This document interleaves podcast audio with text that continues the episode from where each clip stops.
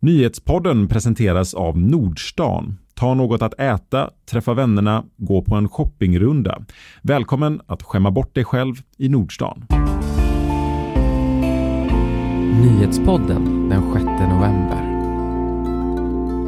Så fossilfritt det bara går, så fort det bara går. Det, det är nog det vi ska satsa på istället för att tro att vi kommer att sluta flyga. För jag tror inte att mänskligheten kommer att göra det. Trots miljödebatten får affärsresenärer 345 kronor i rabatt av skattebetalarna när de flyger mellan Stockholm och Trollhättan.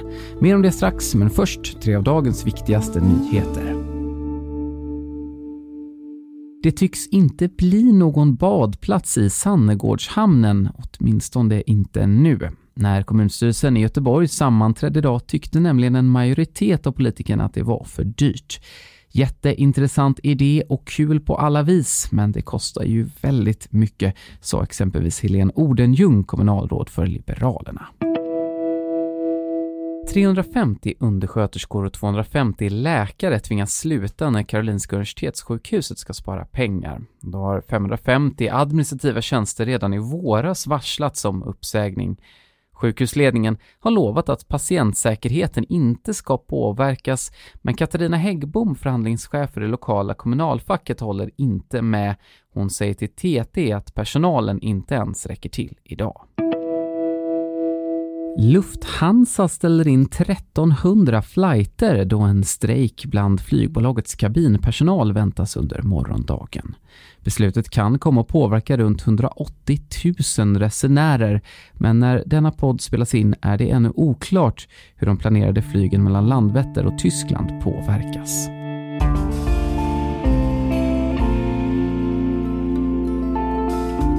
Samtidigt som debatten rasar om flygets miljöpåverkan får affärsresenärer 345 kronor i rabatt av skattebetalarna när de flyger tur och retur mellan Stockholm och Trollhättan. GP har i flera delar granskat regionens miljöluften och nu har turen kommit till Trollhättans flygplats. Hela det här lilla paketet det, som jag har gjort nu, det är ju en uppföljning av artiklar som jag gjorde för två år sedan. Per Sydvik är grävande reporter på Göteborgs-Posten. För två år sedan bevakade han regionen när de antog både en ny infrastrukturplan och en miljöstrategi. Två dokument som fullständigt krockade med varandra. Enligt miljöstrategin skulle koldioxidutsläppen minska med 80 procent, men infrastrukturplanen beräknades leda till ökade utsläpp.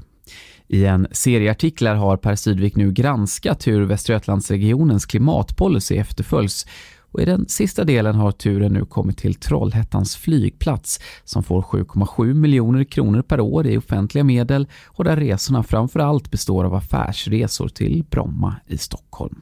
Flygplatsen har ju då 44 000 passagerare per år. Och, eh, så det ger ju då med de subventionerna som skattebetalarna står för så blir det 345 kronor rabatt på varje tur och returresa. Mm. Hur kommer det, att det, kommer det sig att det ser ut så här då i dessa tider när vi pratar om, om flyget som, som en utsläppsbov? Ja, det är ju det som, som gör det lite märkligt kan jag tycka. Och det som motiverar att man skriver om det nu.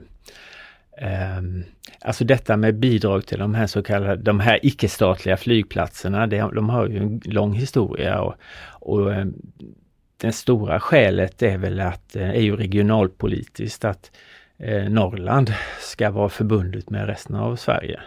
Så där, där lämnar ju staten det största bidraget till flygplatser i Norrland. Men också nere i södra Sverige, här i eh, här nere i Västra Götaland så är det ju då just bara Trollhättans flygplats som har rätt till statligt stöd. Och som då dessutom är kompletterat med stöd från regionen och från kommunerna som äger flygplatsen. Mm. Vi kan väl ta och lyssna lite till Paul Åkerlund, socialdemokratiskt kommunalråd i Trollhättan, regionpolitiker men också ordförande för bolaget som driver flygplatsen. Jag tror inte att vi kommer att sluta att flyga utan att vad vi måste lägga fokus på för att klara framtidens miljömål är att ställa om till så fossilfritt det bara går, så fort det bara går. Det, det, är nog det vi ska satsa på istället för att tro att vi kommer att sluta flyga. För jag tror inte att mänskligheten kommer att göra det. Mm, kommunalrådet Paul Åkerlund alltså. Per Sydvik, du har inte bara kollat på Trollhättans flygplats utan också granskat hur regionen efterföljer sin miljöpolicy inom flera områden, bilåkning, flyg till exempel. Jag tänker att vi ska stanna upp kort vid flyget, för även om flygandet har minskat så har regionens anställda och politiker alltså gjort 1400 flygturer som är kortare än 50 mil under det senaste året och det går då emot regionens egen miljöpolicy. Vill du berätta lite mer om det här? Det, den här eh, genomgången av allt resande i regionen visade var ju att eh, Sahlgrenska universitetssjukhuset sticker ut. Där har inte flygandet minskat lika mycket. Och möjligen finns det då ett samband med att den person bland alla 55 000 anställda i Västra Götalandsregionen som flög allra mest, det är SUs direktör, sjukhusdirektören på Sahlgrenska, Ann-Marie Wennberg.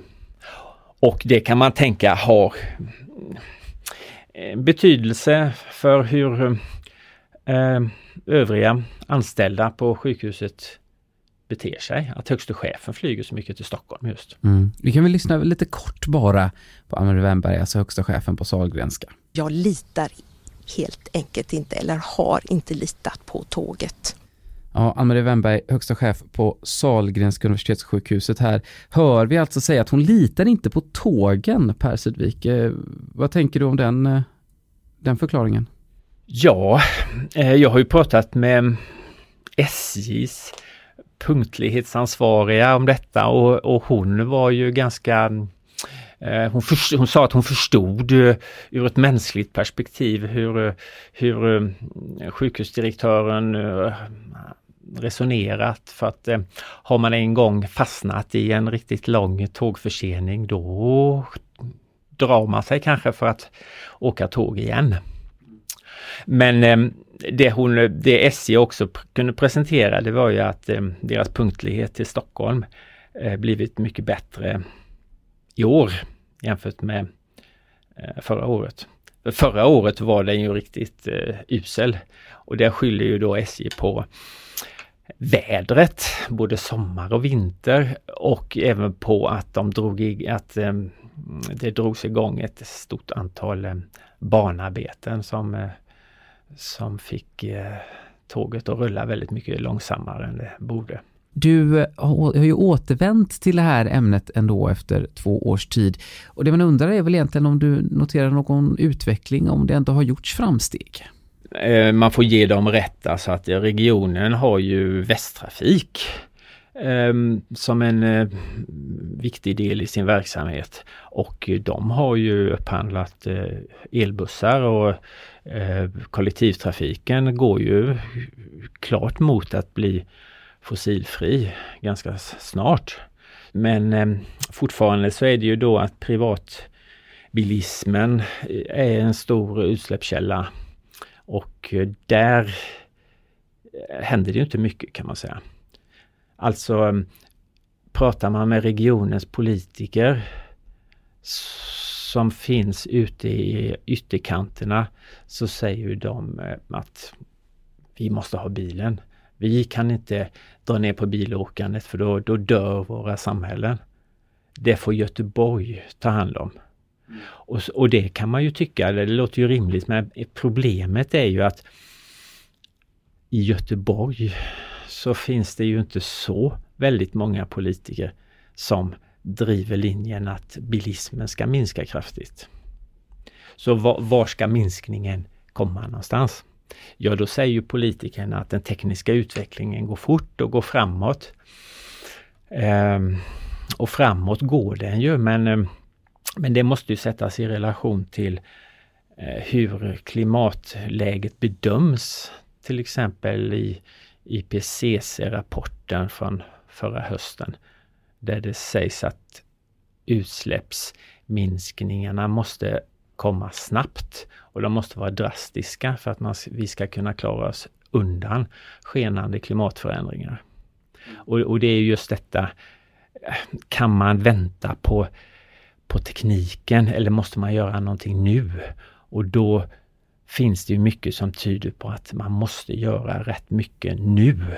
Mm. Det här är en klart brinnande aktuell fråga. Vi kommer att få anledning att återvända till den, det är jag säker på. Men för den här gången så säger jag tack till Per Sydvik, grävande reporter på Göteborgs-Posten alltså.